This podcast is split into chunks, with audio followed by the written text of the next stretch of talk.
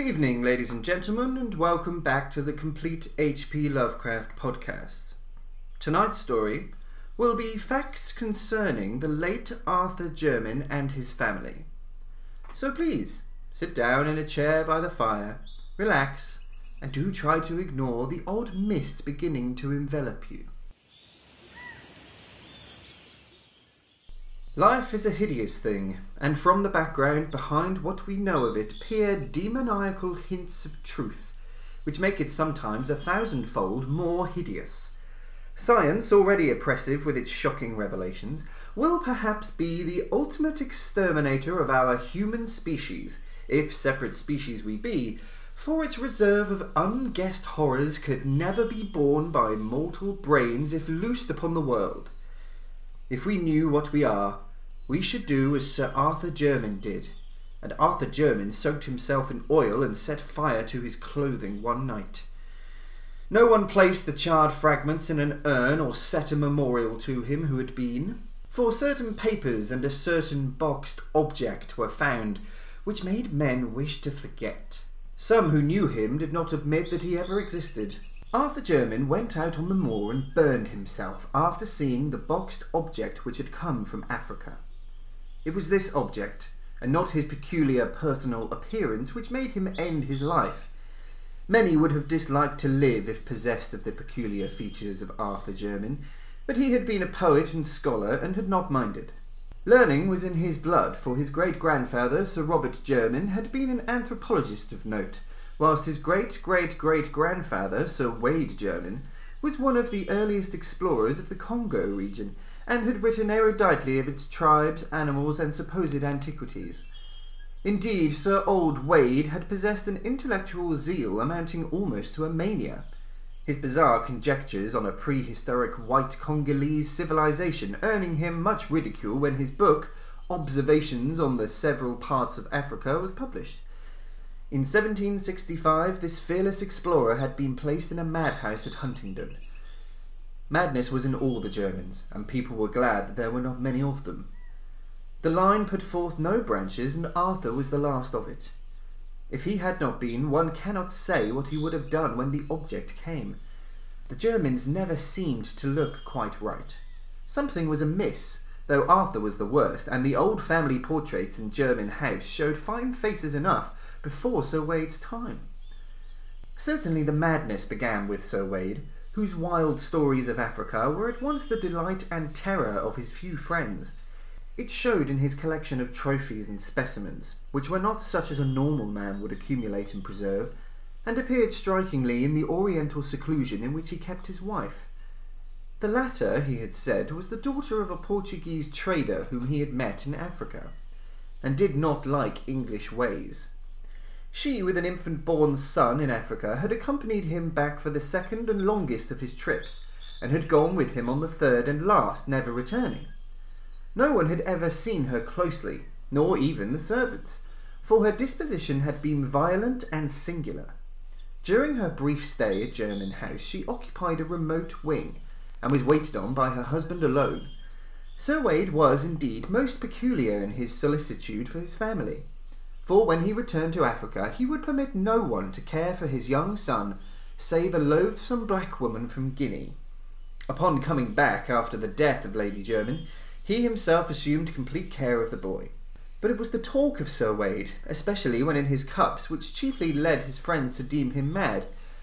In a rational age like the eighteenth century, it was unwise for a man of learning to talk about wild sights and strange scenes under a Congo moon of the gigantic walls and pillars of a forgotten city, crumbling and vine grown, and of damp, silent stone steps leading interminably down into the darkness of abyssal treasure vaults and inconceivable catacombs. Especially was it unwise to rave of the living things that might haunt such a place, of creatures half of the jungle and half of the impiously aged city, fabulous creatures which even a Pliny might describe with scepticism Things that might have sprung up after the great apes had overrun the dying city with the walls and the pillars, the vaults and the weird carvings. Yet after he came home for the last time, Sir Wade would speak of such matters with a shudderingly uncanny zest, mostly after his third glass at the Knight's Head, boasting of what he had found in the jungle and of how he had dwelt among terrible ruins known only to him. And finally, he had spoken of the living things in such a manner that he was taken to the madhouse. He had shown little regret when shut into the barred room at Huntingdon, for his mind moved curiously. Ever since his son had commenced to grow out of infancy, he had liked his home less and less, till at last he had seemed to dread it. The Knight's Head had been his headquarters, and when he was confined he expressed some vague gratitude as if for protection. Three years later, he died. Wade Jermyn's son, Philip, was a highly peculiar person. Despite a strong physical resemblance to his father, his appearance and conduct were in many particulars so coarse that he was universally shunned. Though he did not inherit the madness which was feared by some, he was densely stupid, and given to brief periods of uncontrollable violence. In frame he was small, but intensely powerful, and was of incredible agility. Twelve years after succeeding to his title, he married the daughter of his gamekeeper, a person said to be of gypsy extraction, but before his son was born, joined the navy as a common sailor, completing the general disgust which his habits and mésalliance had begun. After the close of the American War, he was heard of as a sailor on a merchantman in the African trade, having a kind of reputation for feats of strength and climbing, finally disappearing one night as his ship lay off the Congo coast. In the son of Sir Philip Jermyn, the now accepted family peculiarity took a strange and fatal turn. Tall and fairly handsome, with a sort of weird Eastern grace despite certain slight oddities of proportion, Robert Jermyn began life as a scholar and investigator. It was he who first studied scientifically the vast collection of relics which his mad grandfather had brought from Africa, and who made the family name is celebrated in ethnology as an exploration. In 1815, Sir Robert married a daughter of the seventh Viscount Brightholme, and was subsequently blessed with three children, the eldest and youngest of whom were never publicly seen on account of deformities in mind and body. Saddened by these family misfortunes, the scientist sought relief in work, and made two long expeditions in the interior of Africa. In 1849, his second son, Neville, a singularly repellent person who seemed to combine the surliness of Philip Jermyn with the hauteur of the Brightholmes, ran away with a vulgar dancer, and was pardoned upon his return in the following year. He came back to Jermyn House a widower, with an infant son, Alfred, who was one day to be the father of Arthur Jermyn. Friends said that it was this series of griefs which unhinged the mind of Sir Robert Jermyn, yet it was probably merely a bit of African folklore which caused the disaster. The elderly scholar had been collecting legends of the Onga tribes near the field of his grandfather's and his own explorations, hoping in some way to account for Sir Wade's wild tales of a lost city peopled by strange hybrid creatures. A certain consistency in the strange papers of his ancestor suggested that the madman's imagination might have been stimulated by native myths.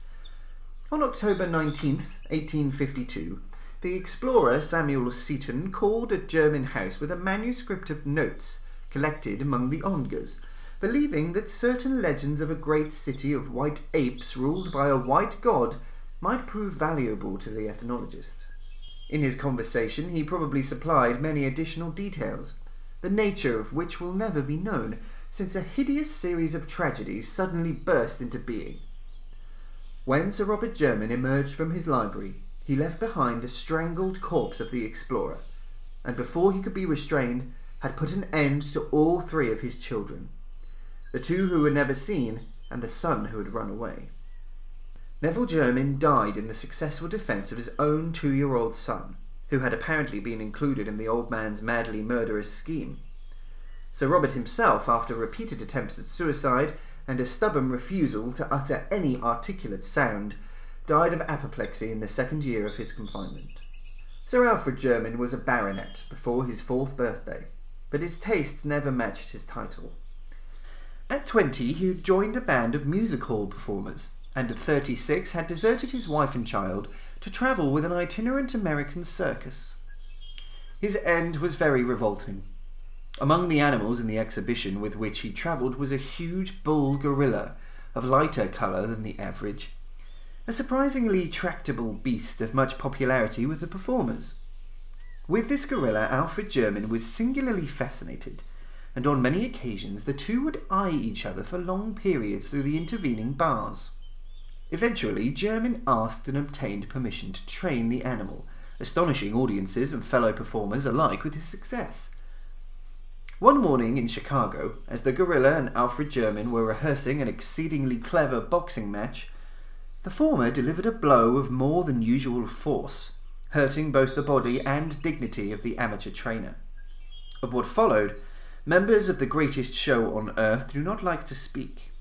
They did not expect to hear Sir Alfred Jermyn emit a shrill, inhuman scream, or to see him seize his clumsy antagonist with both hands, dash it to the floor of the cage, and bite fiendishly at its hairy throat. The gorilla was off its guard, but not for long, and before anything could be done by the regular trainer, the body which had belonged to a baronet was past recognition. Arthur Jermyn was the son of Sir Alfred Jermyn, and a music hall singer of unknown origin. When the husband and father deserted his family, the mother took the child to Jermyn House, where there was none left to object to her presence. She was not without notions of what a nobleman's dignity should be, and saw to it that her son received the best education which limited money could provide. The family resources were now sadly slender, and Jermyn House had fallen into woeful disrepair, but young Arthur loved the old edifice and all its contents. He was not like any other Jermyn who had ever lived, for he was a poet and a dreamer. Some of the neighbouring families who had heard tales of old Sir Wade Jermyn's unseen Portuguese wife declared that her Latin blood must be showing itself. But most persons merely sneered at his sensitiveness to beauty, attributing it to his music hall mother, who was socially unrecognised. The poetic delicacy of Arthur Jermyn was the more remarkable because of his uncouth personal appearance. Most of the Jermyns had possessed a subtly odd and repellent cast, but Arthur's case was very striking. It is hard to say just what he resembled, but his expression, his facial angle, and the length of his arms gave a thrill of repulsion to those who met him for the first time. It was the mind and character of Arthur Jermyn which atoned for his aspect. Gifted and learned, he took highest honours at Oxford, and seemed likely to redeem the intellectual fame of his family. Though of poetic rather than scientific temperament, he planned to continue the work of his forefathers in African ethnology and antiquities, utilizing the truly wonderful though strange collection of Sir Wade. With his fanciful mind, he thought often of the prehistoric civilization in which the mad explorer had so implicitly believed, and would weave tale after tale about the silent jungle city mentioned in the latter's wilder notes and paragraphs. For the nebulous utterances concerning a nameless, unsuspecting race of jungle hybrids he had a peculiar feeling of mingled terror and attraction. Speculating on the possible basis of such a fancy and seeking to obtain light among the more recent data gleaned by his great grandfather and Samuel Seaton amongst the Ongas. In 1911, after the death of his mother, Sir Arthur Jermyn determined to pursue his investigations to the utmost extent. Selling a portion of his estate to obtain the requisite money, he outfitted an expedition and sailed for the Congo. Arranging with the Belgian authorities for a party of guides, he spent a year in the Onga and Kaliri country, finding data beyond the highest of his expectations. Among the Kaliris was an aged chief called Mwanu, who possessed not only a highly retentive memory, but a singular degree of intelligence and interest in old legends. This ancient confirmed every tale which Jermyn had heard, adding his own account of the stone city and the white apes as it had been told to him. According to Mwanu, the great city and the hybrid creatures were no more, having been annihilated by the warlike Mbangus many years before. This tribe, after destroying most of the edifices and killing the live beings, had carried off the stuffed goddess which had been the object of their quest, the white ape goddess which the strange beings worshipped, and which was held by Congo tradition to be the form of one who had reigned as a princess among those beings. Just what the white ape like creatures could have been, Mwanu had no idea, but he thought they were the builders of the ruined city. Jermyn could form no conjecture, but by close questioning obtained a very picturesque legend of the stuffed goddess. The ape princess, it was said, became the consort of a great white god, and had come out of the west. For a long time they had reigned over the city together, but when they had a son, all three went away. Later, the god and the princess had returned, and upon the death of the princess, her divine husband had mummified the body and enshrined it in a vast house of stone where it was worshipped. Then he had departed alone. The legend here seemed to present three variants. According to one story, nothing further happened save that the stuffed goddess became a symbol of supremacy for whatever tribe might possess it. It was for this reason that the Mbangus carried it off. A second story told of the god's return and death at the feet of the enshrined wife. A third told of the return of the son, grown to manhood, or apehood, or godhood, as the case might be, yet unconscious of his identity. Surely the imaginative blacks had made the most of whatever events might lie behind the extravagant legendary. Of the reality of the jungle city described by old Sir Wade, Arthur Jermyn had no further doubt, and was hardly astonished when early in 1912 he came upon what was left of it. Its size must have been exaggerated, yet the stones lying about proved that it was no mere Negro village. Unfortunately, no carvings could be found, and the small size of the expedition prevented operations toward clearing the one visible passageway that seemed to lead down into the system of vaults which Sir Wade had mentioned. The white apes and the stuffed goddess were discussed with all the native chiefs of the region, but it remained for a European to improve on the data offered by old Mwanu. M. Verhaeren, Belgian agent at a trading post on the Congo, believed that he could not only locate but obtain the stuffed goddess, of which he had vaguely heard. Since the once mighty Mbangus were now the submissive servants of King Albert's government, and with but little persuasion could be induced to part with the gruesome deity they had carried off.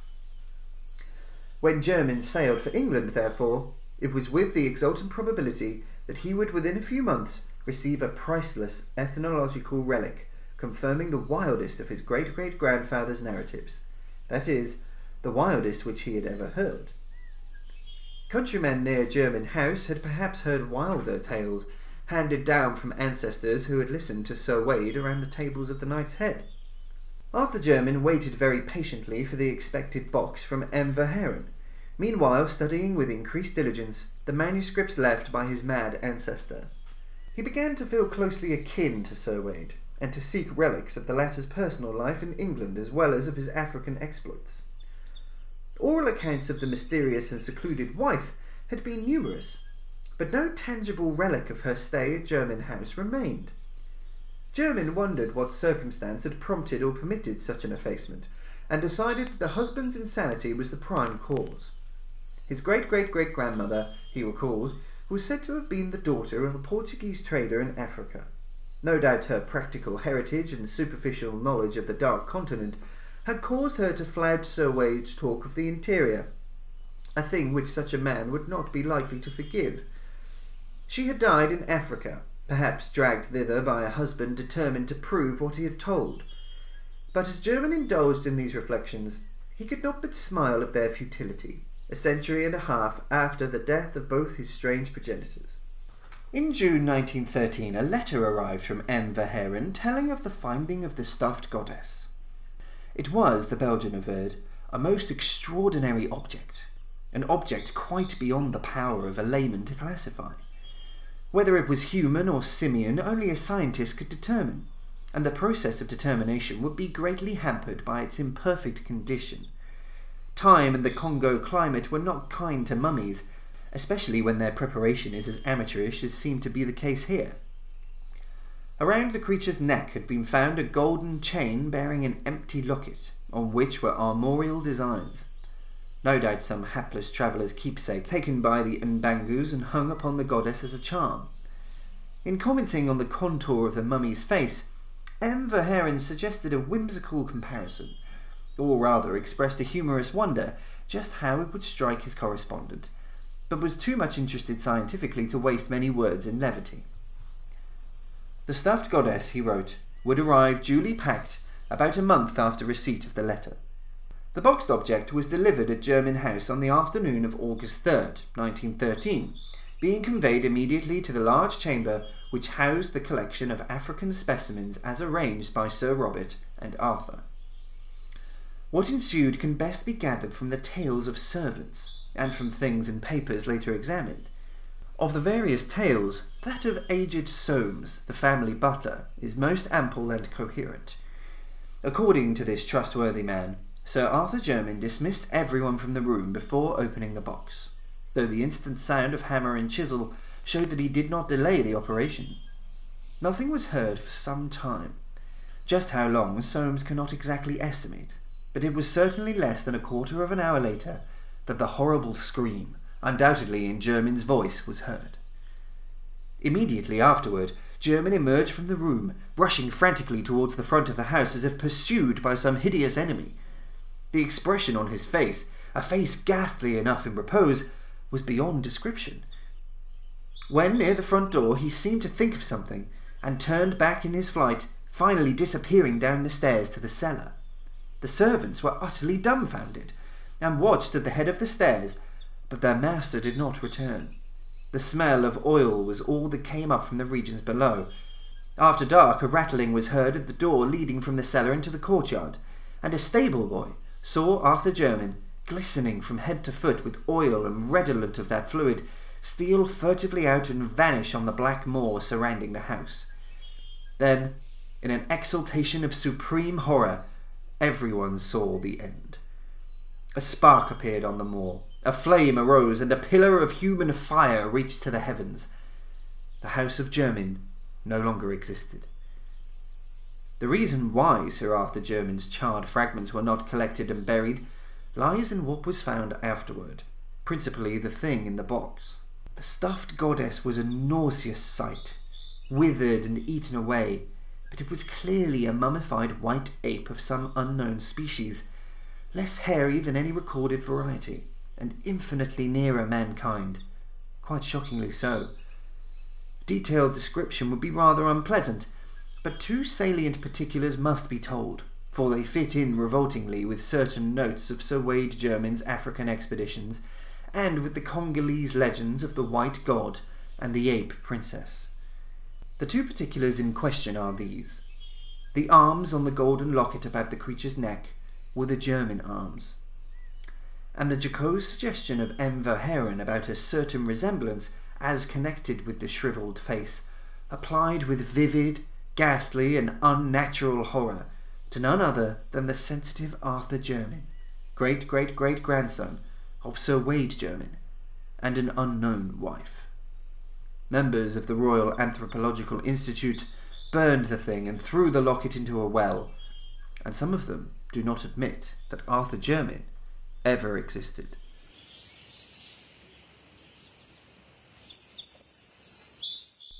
That, ladies and gentlemen, brings us to the end of tonight's podcast. We hope you enjoyed it and that you certainly don't have nightmares. Do join us next time when our story will be The Street.